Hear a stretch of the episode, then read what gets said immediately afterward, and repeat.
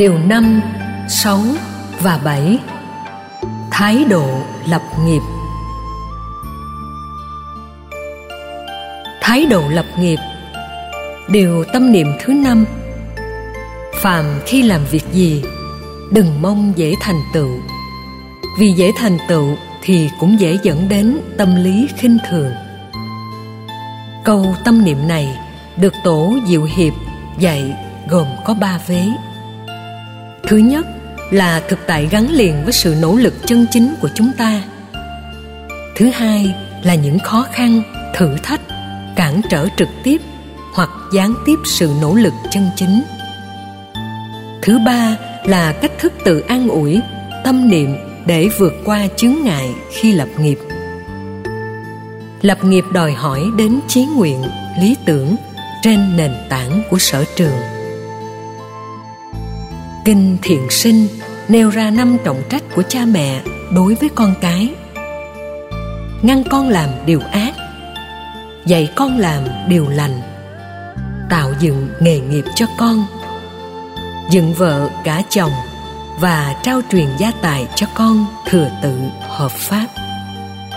Đặc biệt, vấn đề tạo dựng sự nghiệp cho con thuộc về trách nhiệm của cha mẹ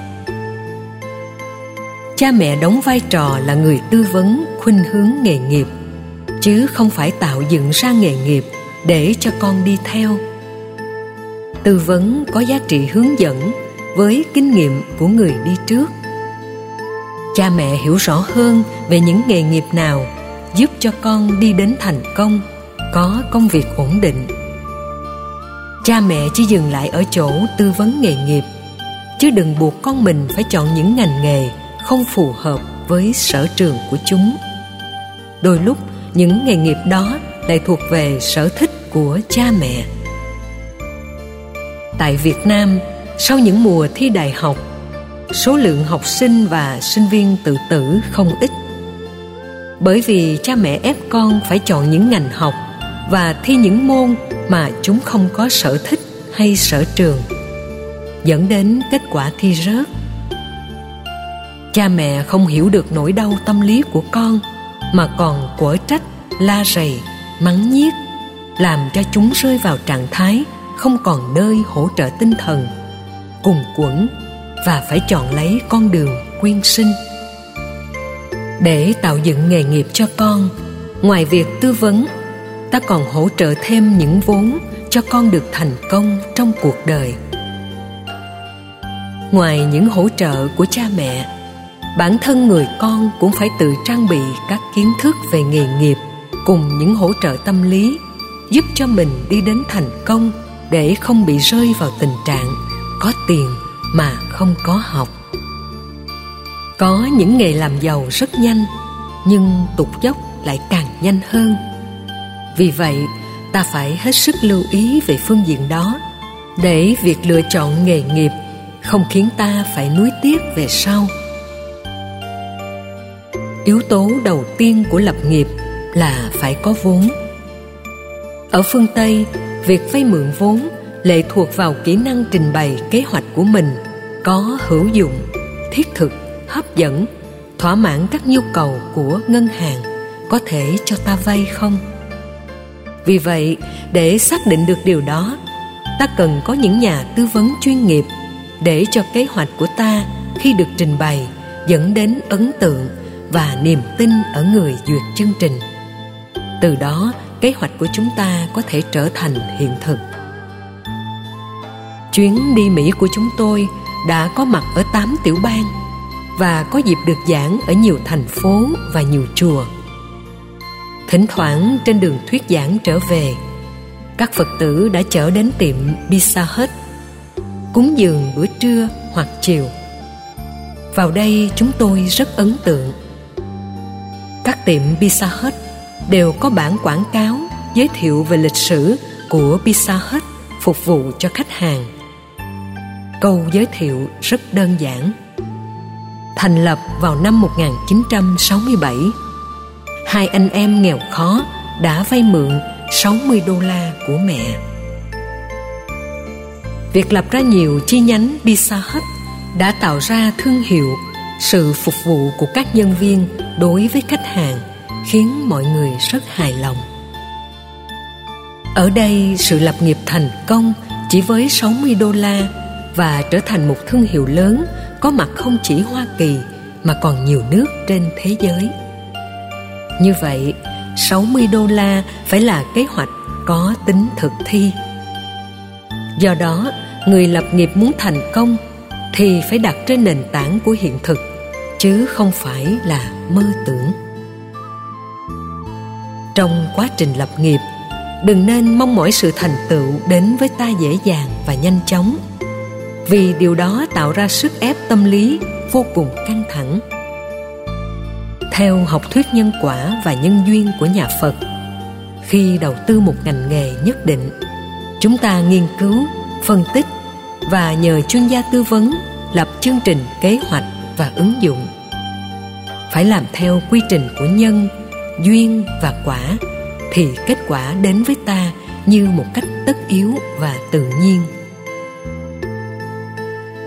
Tổ còn dạy một câu tâm niệm, khai trì bất đãi nguyệt, trì thành nguyệt tự lai. Trong lúc ta đào giếng thì đừng mong cầu mặt trăng ẩn hiện dưới giếng. Vấn đề quan trọng là làm thế nào để việc đào sâu có nước? Khi nước có ở dưới giếng, thì mặt trăng tự nhiên xuất hiện. Chúng ta đầu tư hy vọng quá nhiều vào những chuyện viễn vông. Không xác định được thì tâm lý trở nên căng thẳng. Tương lai của sự lập nghiệp phải nằm trên sự đầu tư của nhân ở hiện tại. Không có tương lai nào mà không đặt trên nền tảng của hiện tại. Chúng ta đầu tư trong quá trình lập nghiệp, cũng phải làm sao đầu tư cho nhân thật tốt. Đừng mong mỏi sớm thành tựu, bởi vì cái gì cũng có giá của nó. Trong tiến trình của nhân quả, ta thấy có loại cây ba ngày đã trổ ra hoa, có loại ba tháng hoặc ba năm và có nhiều loại cây muốn có giá trị sử dụng thì phải mất 30 năm, thậm chí là 70 năm, trăm năm là chuyện thường. Do đó, ta phải hiểu tiến trình thời gian tất yếu của sự đầu tư trong bất kỳ một lĩnh vực nào. Đừng để tâm lý của mình hối hả, thôi thúc, tạo ra sự căng thẳng, dẫn đến nhiều vấn đề tâm lý, biến chứng tạo ra sự khủng hoảng nội tại. Trong cuộc sống, ta đừng cầu mong sự thành công một cách dễ dàng. Nhà đầu tư phải có bản lĩnh chấp nhận rủi ro. Việc giao nhân cho đầu tư đòi hỏi ta phải hỗ trợ bằng các duyên tức là điều kiện thuận lợi để đảm bảo mức độ tương đối về sự thành công của việc đầu tư.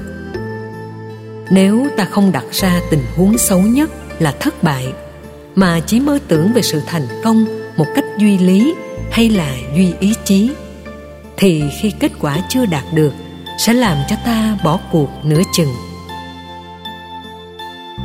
Hoặc khi đối diện với sự thất bại lần thứ nhất, ta sẽ trở thành người bất đắc chí, khủng hoảng tâm lý dẫn đến chứng bệnh thần kinh, thậm chí có người quyên sinh. Phải thấy rằng, việc dẫn đến sự thành công có những yếu tố và điều kiện dẫn đến sự thất bại. Để chúng ta có bản lĩnh đối diện với những gì diễn ra. Như vậy, những người tu học phật giáo sẽ không phải đầu tư một cách liều lĩnh vì mình đã cân, đo, cung cầu, điều kiện, hoàn cảnh, thời điểm, giá trị, chất lượng mặt hàng và cung cách thể hiện trên thị trường. Nếu tất cả những điều đó được thuận lợi thì kết quả sẽ thành công. Ta không nên mong mỏi thành tựu, vì theo tổ, sự dễ thành tựu dẫn đến thái độ tâm lý khinh thường ỷ lại.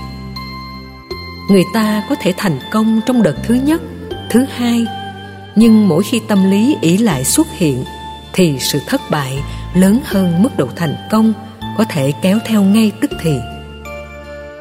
Muốn thành công lâu dài, bền bỉ ta không nên ngủ quên trên chiến thắng. Ý lại vào thành công và thành quả đạt được. Tâm lý học phật giáo dạy ta không nên bám vào chủ nghĩa thành quả, vì nó luôn làm ta ngủ quên. Học thuyết phật tính vốn sẵn có trong mỗi tâm thức con người. Trên nền tảng kinh điển đại thừa, dạy ta ý thức rằng tiềm năng cao nhất về phương diện giác ngộ là có thể thành phật. Điều đó không có nghĩa là làm cho ta trở thành người ý lại, không chịu tu, học, mà chờ đến năm tháng cuối cuộc đời mới đánh thức ông phật đang ngủ quên là ta có thể sử dụng được tính giác đó. Ai an ủi mình và suy nghĩ như thế là sai lầm. Vẫn biết rằng phật tính vốn hiện hữu, nhưng nếu không có quá trình đục đẽo gọt giũa thực tập một cách tinh chuyên từ tháng này sang năm khác, thì ngọc quý vẫn nằm nguyên dưới quặng tâm. Do ta không khai thác để ứng xử thành những giá trị thực tiễn trong cuộc đời. Vì thế, ta không dễ dàng đạt được và trở về với bản lai diện mục phật tính vốn có và con đường hành trì rất dài lâu. Thực tập và hành trì cũng phải hết sức căn bản, điều độ và không được gián đoạn thì kết quả thành tựu mới hy vọng để tránh tình trạng thất bại. Ta phải hiểu được cơ chế, nhân, quả của sự đầu tư. Trong nền kinh tế thị trường, nhà đầu tư phải hiểu kinh tế như một quy luật nhân quả mới theo cán cân cung cầu. Cách thức quảng cáo, chất lượng, mẫu mã, thương hiệu và để thu hút sự quan tâm của khách hàng, làm cho họ có cảm giác rằng đây là một sản phẩm rất hot. Ngoài ra, ta phải kết hợp thêm nhiều yếu tố khác thì việc đầu tư mới dẫn đến thành công. Không nên nghĩ đơn giản, cái gì tốt và có giá trị thì sẽ có chỗ đứng một cách lâu dài. Nói như thế là quá chủ quan. Cái tốt nếu không được giới thiệu bằng các phương tiện truyền thông, mẫu mã không đủ sức hấp dẫn, thì dần già khách hàng sẽ chạy theo các hình thức bóng bẩy bên ngoài. Dù mặt hàng của ta có chất lượng, thì vẫn không đáp ứng được nhu cầu của quần chúng và ta vẫn bị thất bại.